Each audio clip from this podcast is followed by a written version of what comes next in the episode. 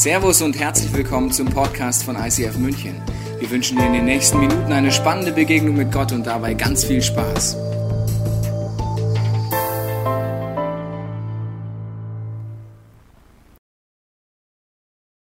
Herzlich willkommen im ICF und herzlich willkommen zu meinem Leben. Ja, jetzt habe ich 30 Minuten Zeit. Aber ich lade dich in diesen 30 Minuten ein, und zwar auf eine Entdeckungsreise in mein Leben, und zwar zu zwei historischen Momenten. Und diese beiden historischen Momente sind so besonders in meinem Leben, dass wenn ich heute daran zurückdenke, ich so tief berührt bin und es mich tatsächlich zu Tränen rührt. Diese beiden Momente haben mein Leben, das Leben meiner Frau und wenn man ein bisschen weiter schaut, das Leben meiner Kinder grundlegend verändert. Und du brauchst für diese Reise eigentlich nichts. Ich meine, du wusstest es ja vorher auch nicht. Ja. Aber du brauchst dein Herz. Weil das ist der Ort, an dem du verstehen wirst, warum ich dir diese Geschichte erzähle. Yeah. Und du siehst, meine Stimme ist etwas heiser. Falls sie weg sein sollte, werde ich einfach in Gebärden weitermachen. Und natürlich werdet ihr es dann verstehen. Sehr gut. I feel good, yes. Weil tatsächlich Gott sein Versprechen wahrgemacht hat. Und zwar, dass er erlebbar ist. Und das, wenn man ihn erlebt, dass man sagt, hey, das war Gott. Und deswegen möchte ich jetzt beten, dass du heute Gott erlebst. Weil das hat mein Leben verändert. Jesus, ich danke dir, dass du nicht irgendwo im Weltall rumschwirrst, sondern dass du dass du mein Leben verändert hast. Dass du Menschen so mit Liebe ausgestattet hast, dass ich jetzt hier stehen kann und von dir erzählen kann. Und ich danke dir, dass dein, dein tiefster Wunsch ist, dass du jedes einzelne Herz heute berührst. Und Jesus, ich danke dir, dass du das machst. Amen. Lass uns 20 Jahre in die Vergangenheit reisen, und zwar im Alter von zwölf süßen Jahren. Damals war ich nicht wirklich größer als jetzt, aber im Alter von zwölf Jahren lernte ich einen großen, schlachsigen Jungen kennen mit einem sehr merkwürdigen Auge. Und äh, wir haben uns sehr gut verstanden. Und weil wir uns so gut verstanden haben, haben wir eine Band gegründet. Und die Band hieß Firebirds. Ja, ja, ja, ihr seht schon. Und trotz unseres wirklich abenteuerlichen äh, Repertoires, und zwar Lambada, und vielleicht kennt ihr das noch, äh, Hiroshima von Sandra. Fly the metal bird to Hiroshima. Kennt ihr es? Ja, die anderen nicht. Okay. Aber hey, ich fand es auch super. Aber auch ich würde es heute nicht mehr zugeben. Aber trotz dieses historischen und außergewöhnlichen Repertoires hatten wir keinen einzigen Auftritt. Aber wir hatten äh, zwei Groupies und einen Techniker. Sehr gut. Und unsere Karriere äh, war vorgezeichnet. Und so lebten wir dahin, aber tatsächlich, äh, als wir Abitur gemacht haben, äh, haben sich dann unsere Wege getrennt. Ich bin mit meiner jetzigen Frau nach Mainz gezogen und Tobias, so heißt mein Freund, der ist nach München gezogen. Und wenn man so gut befreundet ist, dann ist es ja so, dass man ab und zu telefoniert und irgendwann klingelt das Telefon. Ich nehme ab und äh, Tobias ist dran und ich sage, hey, schön dich zu hören. Und ich ja, hey, ich habe dir absolut was Unglaubliches zu erzählen. Und zwar, ich habe Gott kennengelernt und ich habe Jesus kennengelernt und ich möchte jetzt mit Jesus mein Leben verbringen. Und wie man es als guter Freund so macht, sagt man, wow, ich freue mich für dich. Schön, dass du was gefunden hast. Mensch, tiefe Emotionen von meiner Seite. Spannend. Das hat mich überhaupt nicht berührt, obwohl wir früher zusammen in der Kirchengemeinde in der Jungschau war. Das war so eine Kindergruppe, so ein kleines Örtchen. Da geht man da halt hin und im Jugendkreis. Und früher war es noch so, dass wir gemeinsam eigentlich die einzigen beiden waren, die gesagt haben, wir, wir glauben nicht an Gott. Und jetzt ruft er an und hat sich plötzlich irgendwie bekehrt. Komisch. Aber irgendwann, Mensch, ist ja mein bester Freund, so hey, dann gehe ich weiter, telefonieren ab und zu miteinander und irgendwann lädt er mich zu seiner Hochzeit ein. Das war vor über zehn Jahren. Und ich fahre zu einem Junggesellenabschied. Er hat noch einen Kumpel im Gepäck.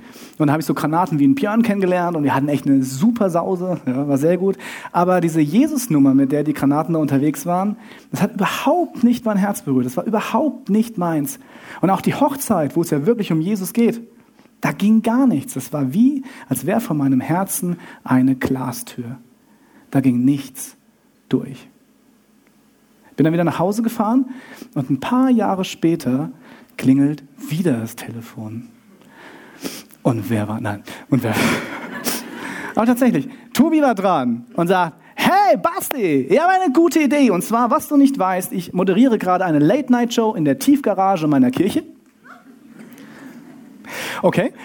Und, äh, und wir wollen einen Costa Cordalis Fanclub gründen. Okay.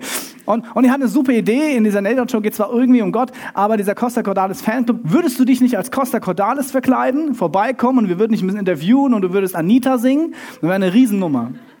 Und ich so, genau, mach ich.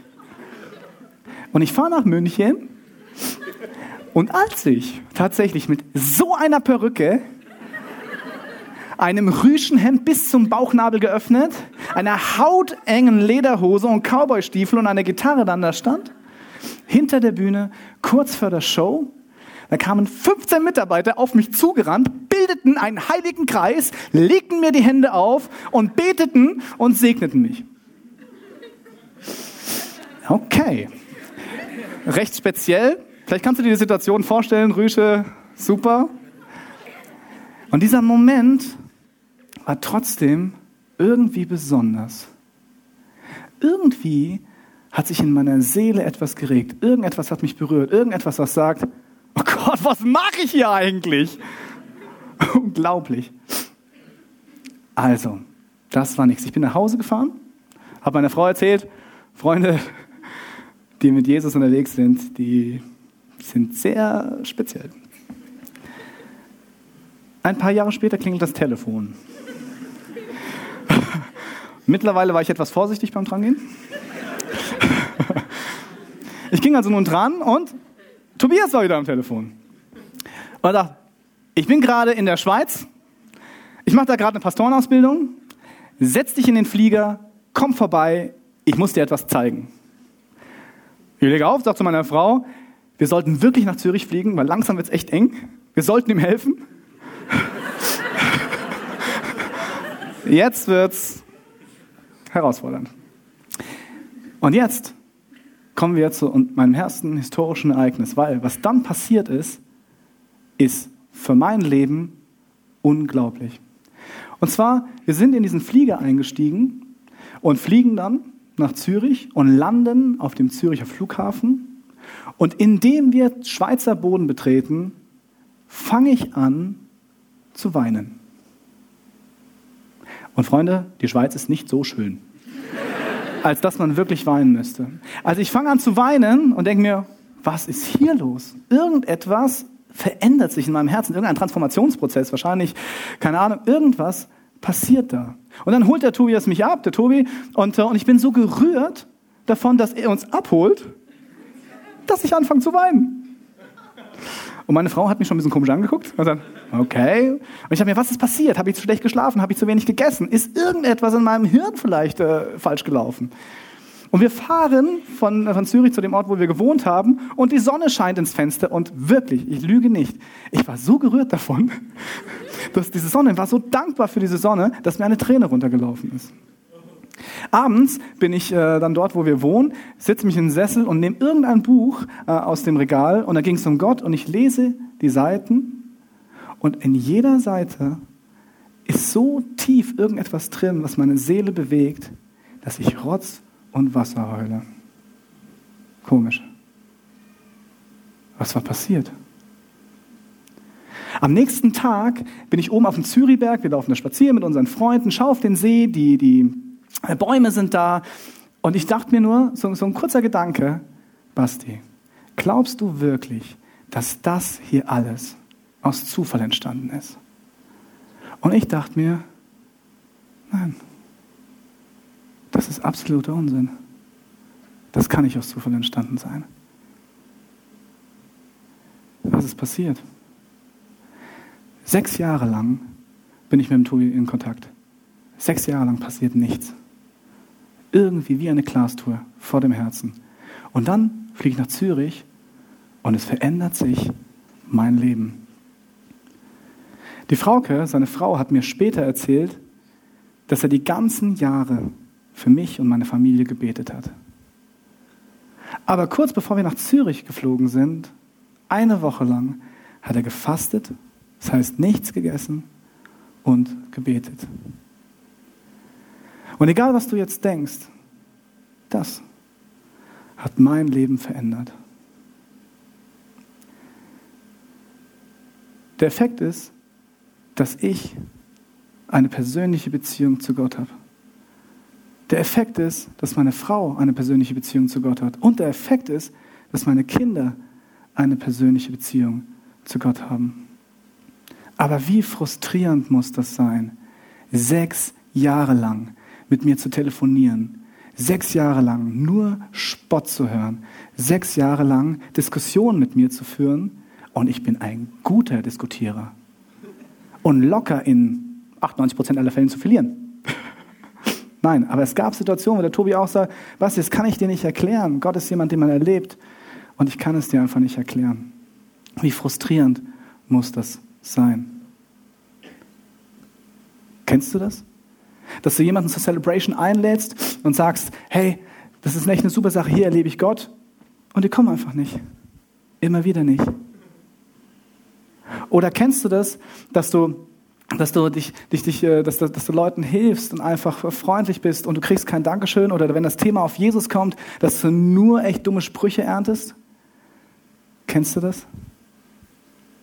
Aber ganz ehrlich, wäre dieser Mann nicht aufgestanden und hätte dieser Mann nicht sechs Jahre lang für mich gebetet und gefastet, würde ich heute hier nicht stehen.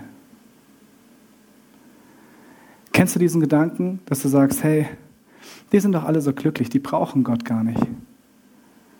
Aber ganz ehrlich, sie brauchen Gott mehr als alles andere. Aber sie können ihn einfach nicht sehen.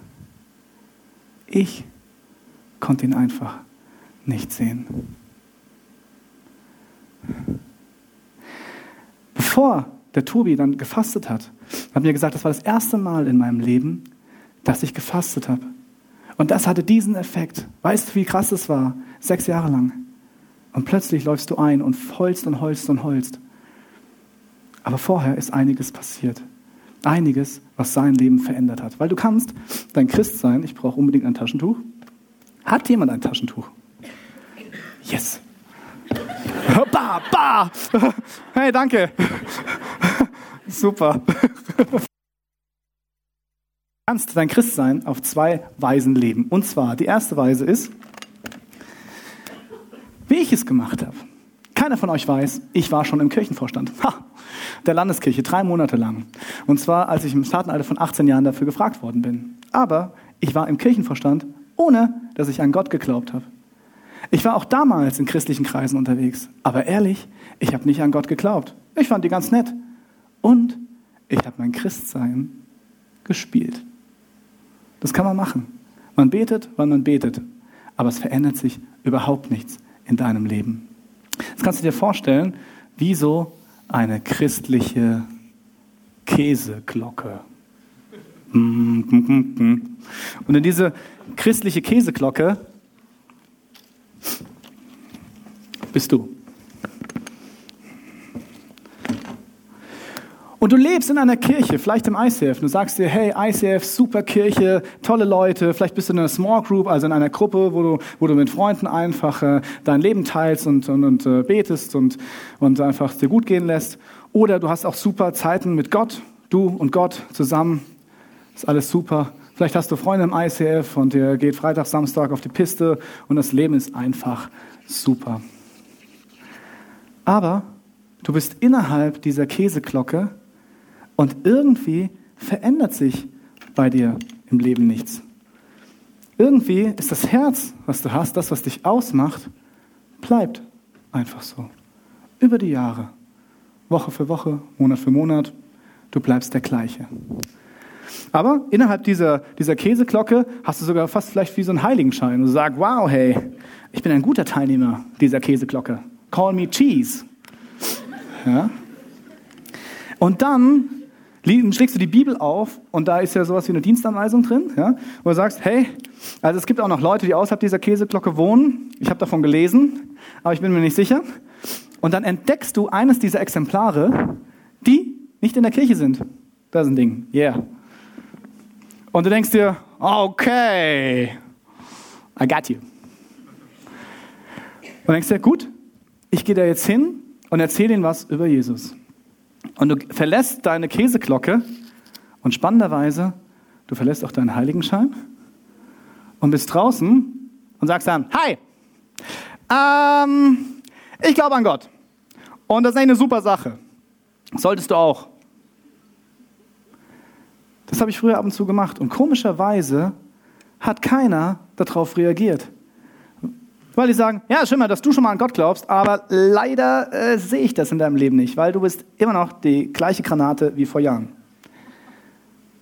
Irgendwie veränderst du nicht und auch mit Liebe und so weiter, da geht gar nichts. Spannenderweise schauen die Leute auf dein Herz. Und ehrlich, sie konnten auch nicht erkennen, dass irgendetwas in meinem Leben sich verändert hat, weil es hat sich nichts verändert. Sie konnten überhaupt nicht sehen, dass in meinem Leben Liebe ist weil da war auch keiner. Es war Gott nicht in meinem Leben. Und wenn Gott nicht in meinem Leben ist, dann können es die anderen auch nicht sehen. Spannend ist, dass in der Bibel folgender Satz steht. Was ich dir jetzt rate, ist wichtiger als alles andere. So, jetzt würde ich aufschreiben. Ja, wichtiger als alles andere. Achte auf deine Gedanken und deine Gefühle, denn sie beeinflussen dein ganzes Leben. Und hier ist es mal spannend, auch mal eine andere Bibelübersetzung aufzuschlagen, weil in einer anderen Bibelübersetzung steht es so da. Mehr als alles, was man sonst bewahrt, behüte dein Herz, denn in ihm entspringt die Quelle des Lebens. Und die Quelle des Lebens, das ist Gott. Je länger du mit Gott unterwegs bist, desto größer wird dein Herz. Weil das ist der zweite Kampf in deinem Leben der Kampf um dein Herz. Weil hier kann man Gott erkennen. Aber wie macht man das eigentlich, um sein Herz kämpfen? Was ist es eigentlich? Kennst du den Gedanken, wenn du morgens aufstehst und eigentlich Zeit mit Gott verbringen möchtest, aber du merkst, hey, irgendwie bin ich müde. Ich könnte zwar mit dem Schöpfer des Universums reden, aber oh, noch fünf Minuten liegen bleiben, das wäre echt super. Ich könnte mich auch inspirieren lassen etwas, was mein Leben verändert, aber ganz ehrlich, es ist so kuschelig hier. Guter Tag ist so lang. Kennst du das? Oder kennst du den Gedanken, hey, ganz ehrlich, ob ich bete oder ich faste, das interessiert keinen, weil verändern tut es nichts. Kennst du den Gedanken, dass du vielleicht sagst, ob es mich gibt oder nicht, ist vollkommen egal, ob ich da jetzt einlaufe, auf der Party bin, mein Gott, ist vollkommen wurscht, weil Gott kann jeden gebrauchen. Mich braucht er nicht. Kennst du vielleicht diesen Gedanken, dass du sagst, eigentlich habe ich den Impuls zu helfen bei einer bestimmten Person, aber ganz ehrlich, vielleicht kommt es irgendwie schräg oder, oder pff, ich habe einfach keine Lust zu helfen. Hey, es ist Dienstag, mein hellfreier Tag. Ey, wenn es Mittwoch wäre. Aber Dienstag, oh Mensch, Jesus, du weißt es doch. Kennst du das? Aber was wäre, wenn du morgens aufstehen würdest und Gott wirklich mit dir reden würde? Was wäre, wenn du den Impulsen, deinen kurzen Gedanken nachgehen würdest und wirklich helfen würdest? Was wäre, wenn du wüsstest, dass Gott sich entschieden hat, durch dich zu wirken und dass es einen unglaublichen Unterschied macht, ob du bei der Party einläufst oder nicht. Was wäre, wenn du beten und fasten würdest für die Menschen, die du liebst?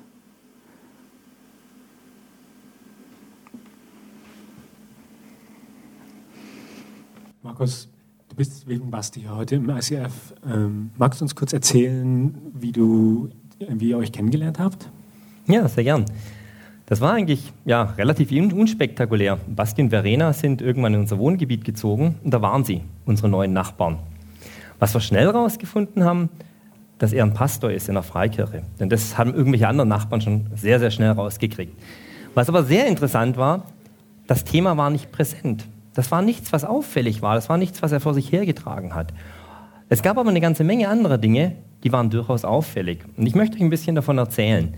Eine der Sachen, die mir von Anfang an super aufgefallen ist, ist diese Hilfsbereitschaft, mit der der Basti unterwegs war. Du sitzt hier mit Müttern, Vätern am Spielplatz, plötzlich kommt einer rein, Tabletten in der Hand, sechs Kassen Kaffee drauf und denkst, wow, cool, als ob er es geahnt hätte. Und das ist nicht normal, also das ist nichts, was wir bis dahin so hatten. Oder du schleppst selber irgendwelche Steine von deinem Auto in deinen Garten und der Basti steht plötzlich neben dir und hilft dir eine halbe Stunde lang Steine schleppen. Nicht geschwind mal wo anlupfen, sondern wirklich eine halbe Stunde lang Steine schleppen. Und das war für mich ein, ein ganz besonderes Erlebnis. Das sind nur zwei Beispiele, sodass ich abends dann irgendwann zu meiner Frau bin, zu Ines und gesagt habe, hey, so viel Hilfsbereitschaft, wie ich da gesehen habe, die würde ich gern selber wieder erleben. Die habe ich ganz lange nicht erlebt. Und das war wirklich was richtig Besonderes. Aber wir haben viele andere Sachen erlebt, die anders waren in der Familie. Plötzlich tauchten Freunde von denen auf, die schickten sie raus und sagten, hey, wir putzen jetzt dein Haus. Und die haben einen halben Tag lang denen ihr Haus geputzt. Und am Ende des Tages haben sie noch Geld auf den Tisch gelegt und gesagt, jetzt geht er noch ein Eis essen. Solche Freunde hatte ich selten erlebt. Das war, und das war wirklich, das war, war ein Erlebnis, das war echt strange. Und was wir dazu noch hatten, und das war wirklich ganz, ganz faszinierend, wir hatten von Anfang an sehr tiefe, sehr offene Gespräche, viel tiefer teilweise als mit Nachbarn, die ich schon ein Jahr kannte. Und die Gespräche gingen nicht um Gott, die gingen um ganz alltägliche Dinge, aber es war sehr, sehr viel mehr dabei, als wir sonst so erlebt hatten. Und wir hatten natürlich auch strange Szenen. Ja. Basti, der ums Eck kommt und sagt, hey, ich kaufe mir die Kaffeemaschine jetzt doch nicht. Dann sage ich, okay, interessant, warum? Ja, wir haben auf Gott gehört und es ist einfach nicht dran im Moment. Okay, also Basti und Kaffee, spezielles Thema, ich merke schon. Ähm, wie ging es dann weiter? Was äh, hat dich dann weiter interessiert daran? Ja, wie ging es weiter? Auch das war sehr unspektakulär. Meine Frau, die Ines und die Verena haben immer wieder draußen mit den Kindern Sachen zusammen gemacht. Und die haben uns im Sommer dann eingeladen zu Viva la Vida. Wir konnten nicht, wie das halt manchmal so ist. Und nichtsdestotrotz, sie haben es wieder probiert. Und letztes Jahr zur Christmas Celebration sind wir dann mitgegangen. Wir waren wirklich gespannt, was uns erwartet. Was, was ist das für eine Art von Kirche? Konnten uns nichts vorstellen. Und es war wirklich faszinierend, da reinzukommen. Das Faszinierende war vielleicht gar nicht so sehr diese andere Art von Musik oder diese andere Art von Message, sondern für mich wirklich faszinierend waren damals die Menschen, diese extreme Offenheit, die ich erlebt habe, dieses ganz, ganz Herzliche, was ich bis dahin ganz vielfach einfach vermisst und nicht gesehen habe. Und das hat so ein bisschen inspiriert, auch über den Jahreswechsel hinweg. Und ich bin jemand, der auch immer wieder seine Ziele macht zu den Jahren. Und ich war im Jahr 2009 nicht sonderlich gut mit dem, was ich erreicht hatte, gegenüber dem, was ich eigentlich vorgehabt hatte. Ich habe gedacht, das muss anders werden. Und ein Plan war, zu sagen, ich suche mir jemanden, der mich coacht. Ja, gesagt, getan, war ein bisschen längerer Weg, aber am Ende des Tages habe ich Basti gefragt, hast du nicht Lust, einfach so ein bisschen Peer-Coaching mit mir zu machen, mich zu unterstützen, einfach mal immer wieder raufzugucken. Und so kam es, dass wir immer mal wieder abends zusammensaßen, er mich, mir geholfen hat und ich ihm geholfen habe, mit Themen, die ich nicht verstanden habe. Er wollte von mir, dass ich ihm helfe, dass er mehr Zeit mit Gott verbringen kann. Das fand ich, also ich konnte ihm da schon helfen, aber ich habe es nicht verstanden. Okay, aber wie ist es dann gekommen, dass du letztendlich heute hier bist? Der Weg, der war relativ lang für mich. Ich hatte mich so ein bisschen auf den Beobachterposten gesetzt. Ich habe mehr und mehr, wir in Celebrations gegangen, ich habe Predigten gehört. Das hat mir alles gut getan, das habe ich gemerkt, aber ich habe für mich nicht so einen Schritt gemacht. Ähm, meine Frau ist ein bisschen früher den Weg dann gegangen, ist zur Small Group dazugegangen und ich habe viele, viele Predigten auch gehabt, die für mich sehr kritisch waren, wo ich einfach Fragen hatte, wo ich auch Kritik dran hatte, wo ich dann zum Basti bin und wirklich teilweise lange mit ihm diskutiert habe, manchmal mit einem sehr zufriedenstellenden Ergebnis nach Hause, manchmal auch nicht. Aber am Ende des Tages waren das die vielen Gespräche, die mir geholfen haben, so ein bisschen einfach Einblick zu kriegen, Themen zu verstehen. Den Auslöser hat aber, haben ganz andere Themen nachher gegeben. Ich habe einen neuen Mitarbeiter bei mir in der Firma dazu bekommen. Erstes Gespräch mit dem Mitarbeiter. Ähm, wir unterhalten uns über verschiedenste Themen, unter anderem auch, wo er hin will. Und er sagt, ja, das kann ich dir nicht so 100% genau sagen, weil ich bin mit Gott unterwegs. Hätte er mir das ein halbes Jahr vorher erzählt, ich glaube, ich wäre erst mal zehn Minuten still gewesen, weil ich hätte es nicht verstanden. Sowas hatte ich noch nicht erlebt, sowas hatte ich wirklich noch nicht erlebt. Ich bin viereinhalb Jahre in der Firma, mir hat noch nie jemand erzählt, dass er mit Gott unterwegs ist. Und es war schon auch was ganz, ganz Besonderes, reinzugehen und seinem Chef zu sagen, hey, ich bin mit Gott unterwegs. Und wir haben uns über eine Stunde zu dem Thema unterhalten. Es war ein super positives Gespräch. Und für mich war es ein Stück Zeichen, jetzt geh den Weg auch. Ja, hör auf, andere gehen den und erzählen auch noch davon. Dazu kam, dass die Ines auf dem Get Free Weekend war und für mich signifikant verändert wiederkam. Und zwar wirklich zum Positiven verändert, dass ich dann gesagt habe, also ich muss jetzt definitiv auch runter von der Zuschauerbank. Ich muss da auch einfach ein Stück Zeit mehr mit Gott verbringen und meinen Weg hier auch gehen. Cool. Du bist äh, dann auch zum äh, Get Free Weekend mitgefahren und hast dich taufen lassen. Was hat sich dadurch bei dir verändert? Was hat das ausgelöst in dir? Ich glaube, es sind nicht diese großen Dinge, die es bei mir verändert hat, aber ganz, ganz viele kleine Puzzleteile, die wirklich nachhaltig wirken. Ich merke, dass ich an vielen Stellen deutlich ausgeglichener bin, dass ganz viel von den negativen Gedanken, die ich immer mit mir rumgetragen habe, ich einfach schaffe, zur Seite zu schubsen ich merke auch an ganz vielen Stellen, dass mir Worship unendlich gut tut. Ich komme hier mit einem Wahnsinnsflow einfach sonntags raus und der wirkt meistens die ganze Woche über noch. Und ich merke auch, dass ich gerade im Beruflichen deutlich authentischer bin, deutlich mehr Flow hatte, äh, habe, als ich es in den letzten Jahren einfach erlebt habe. Und ich merke, mir tut es richtig, richtig gut. Und für mich super schön zu sehen ist, ähm, dass wir es jetzt auch geschafft haben, wirklich so die ersten Freunde, die wir in München eigentlich gefunden haben, zum Weihnachtsmusical einzuladen und mal sehen, wie das weitergeht, das Thema. Und das ist für mich aber super spannend zu sehen. Und vielleicht, vielleicht ein Ding, was mir wirklich geholfen hat über dieses Jahr, es war jetzt ein gutes Dreivierteljahr oder fast ein Jahr, ähm, ich konnte meinen Weg in meinem Tempo gehen. Und ich glaube, ich war lange Beobachter. Ich habe es mir einfach angeguckt, ich habe diskutiert, ich habe aber keinen Schritt gegangen. Aber es war mein Weg den ich gegangen bin und zu dem ich nicht geschubst worden bin. Cool, schön, dass du da bist.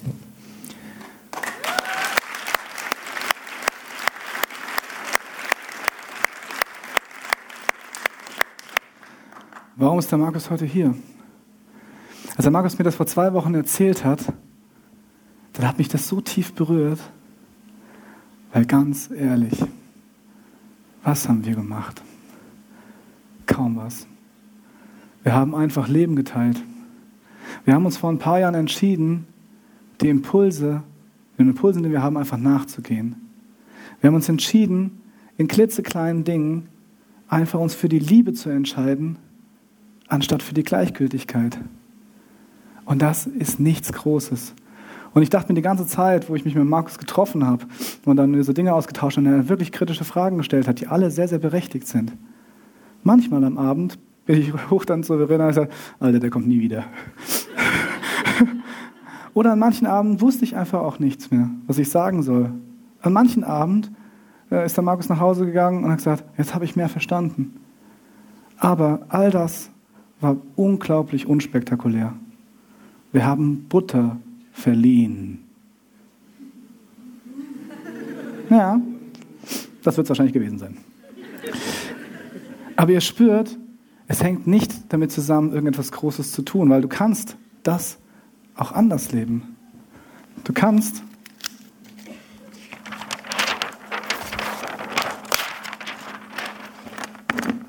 Au. Du kannst das anders leben. Und zwar, Mutter Teresa hat mal was sehr Spannendes gesagt. Und zwar hat sie gesagt, anfangs glaubte ich, bekehren zu müssen. Inzwischen habe ich gelernt, dass es meine Aufgabe ist zu lieben. Und die Liebe bekehrt, wen sie will. Wir haben uns entschieden, einfach keine Käseglocke zu bauen. Wir haben gesagt, hey, ja, wir gehen in eine Kirche und die heißt ICF, die könnte auch Bananasplit heißen. Das ist vollkommen wurscht. Ja, wir ziehen die Rollläden nicht runter, wenn wir Small Group haben. Auch wenn die echt freaky sind. Egal. Wir gehen in die Arbeit. Ich bin Lehrer von Beruf. Ja, stimmt. Ich bete für Kaffeemaschinen. Kaffeemaschinen. Und ich krieg sie nicht. Und wir teilen einfach Leben. Und was mich so bewegt hat, ist, als wir uns entschieden haben, die in den kleinen Dingen einfach uns für die Liebe zu entscheiden, anstatt für Gleichgültigkeit, ist mein Herz einfach für meine Nachbarn gewachsen und wurde immer größer. Und dann erzählt der Markus mir, das habe ich gesehen. Und wir haben uns nur entschieden, in den kleinen Dingen treu zu sein. Das bewegt mich. Er hat dann gefragt, was das ICF ist, was die Small Group ist warum ich in der Hauptschule arbeite, was es mit der Kaffeemaschine ist. Und ich habe einfach erzählt, was ich mit Gott erlebt habe. Und ich habe erzählt, was ich nicht mit Gott erlebt habe, wo mein Frust ist.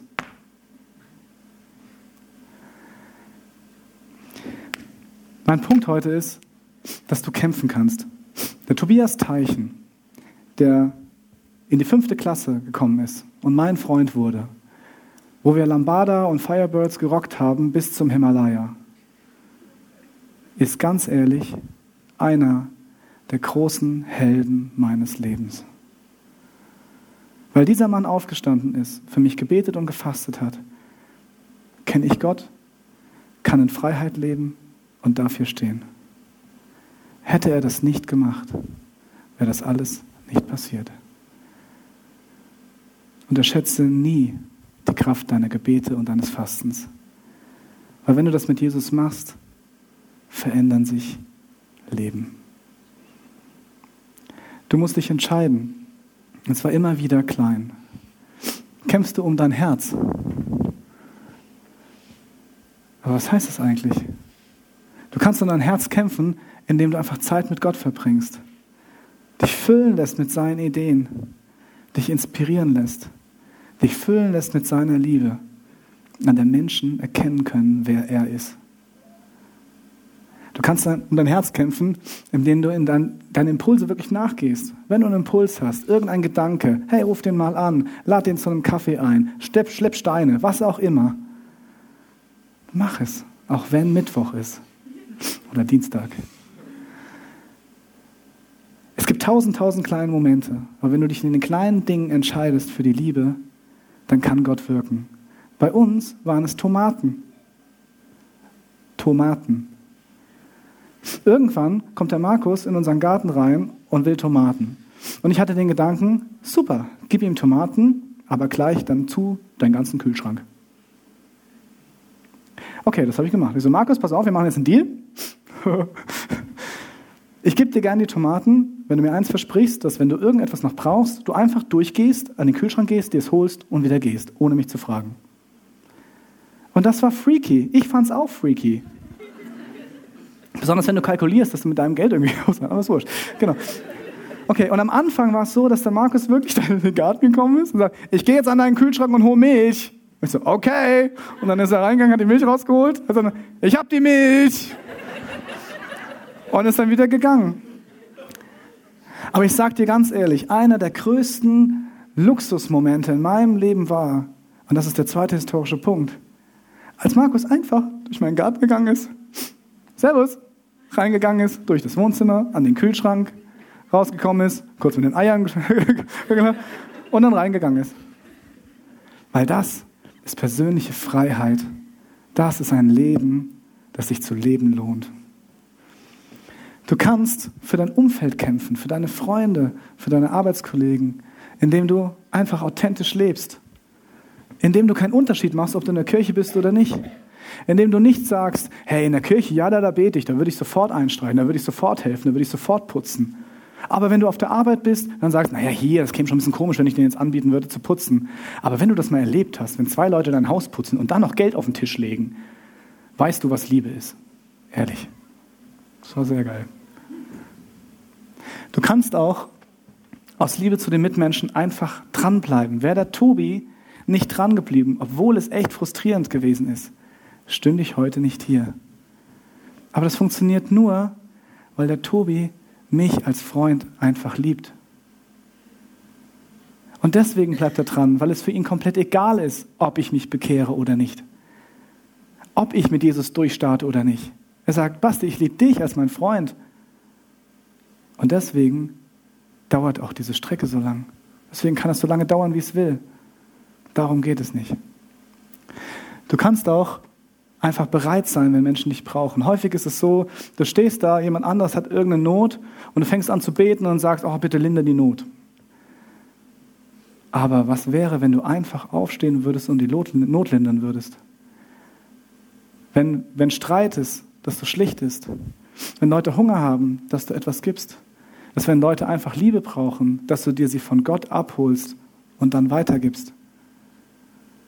Was wäre, wenn? Du kannst auch für Menschen beten und fasten, weil das macht einen Unterschied. Der Tobi ist der Held meines Lebens. Aber wenn du dich umschaust, du wirst hier sein, weil irgendjemand aufgestanden ist, um für dich zu kämpfen. In den seltensten Fällen passiert das ohne Menschen, dass Menschen Jesus oder Gott kennenlernen. Du kannst auch so jemand sein. Einfach, weil Gott sagt, er sagt, verbring Zeit mit mir, lass dich füllen mit meiner Liebe und dann gib Gas. Es gibt ein Lied, das heißt Kriege des Lichts.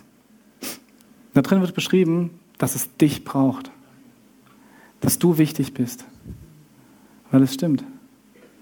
Wenn du nicht aufstehst, dann können Menschen in dir auch Gott nicht erkennen. Wenn du aber aufstehst, dann bist du das Licht der Welt, weil in deiner Nähe Gott ist. Du kannst die nächsten drei Minuten einfach dir dieses Lied anhören und einfach überlegen, was für dich dran ist. Vielleicht überlegst du, hey, gibt es jemanden in deinem Umfeld, der für dich gekämpft hat? Dann sei doch einfach dankbar. Vielleicht ist der Punkt auch, dass du sagst, hey, in meinem Herzen gibt es Punkte, da würde ich gern durchstarten, aber irgendwie funktioniert es nicht. Dann kannst du das Gott sagen, sag, verändere mein Herz. Oder vielleicht gibt es Leute in deinem Umfeld, wo du spürst, ich habe eine Liebe für diese Menschen. Und deswegen kann ich diese Liebe auch teilen.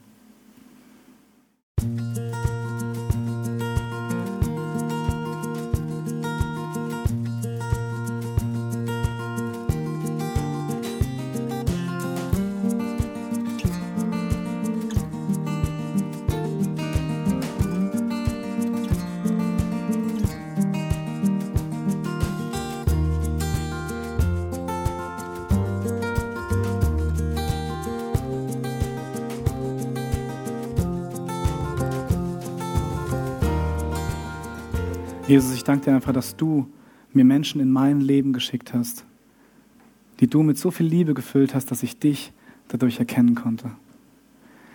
Herr, ich danke dir, dass du den Tobi geschickt hast, damit ich eine persönliche Beziehung zu dir haben kann, dass meine Frau eine persönliche Beziehung zu dir haben kann und meine Kinder. Und Herr, ich danke dir, dass du mein Herz, echt, das so versteinert ist, echt weich machst, immer mehr, sodass ich die Liebe, die du mir schenkst, einfach weitergeben kann. Und ich danke dir, dass du sagst, dass du in jedem Einzelnen das machen möchtest. Dass du jeden Einzelnen so befreist und mit deiner Liebe vollfüllst, dass das die Message ist, dass das die gute Nachricht ist. Dass du diese Befreiung bewirken kannst und dass wirklich Menschen anderen Menschen von dir erzählen können und sie das Licht sehen können, das du in sie reinlegst. Ich danke dir, dass du das dir wünschst für jeden Einzelnen hier. Und ich danke dir, dass du das bei mir gemacht hast. Amen. Wir hoffen, dass dir diese Predigt weitergeholfen hat. Wenn du Fragen hast, kannst du gerne an info at icf-moenchen.de mailen und weitere Informationen findest du auf unserer Homepage unter www.icf-moenchen.de.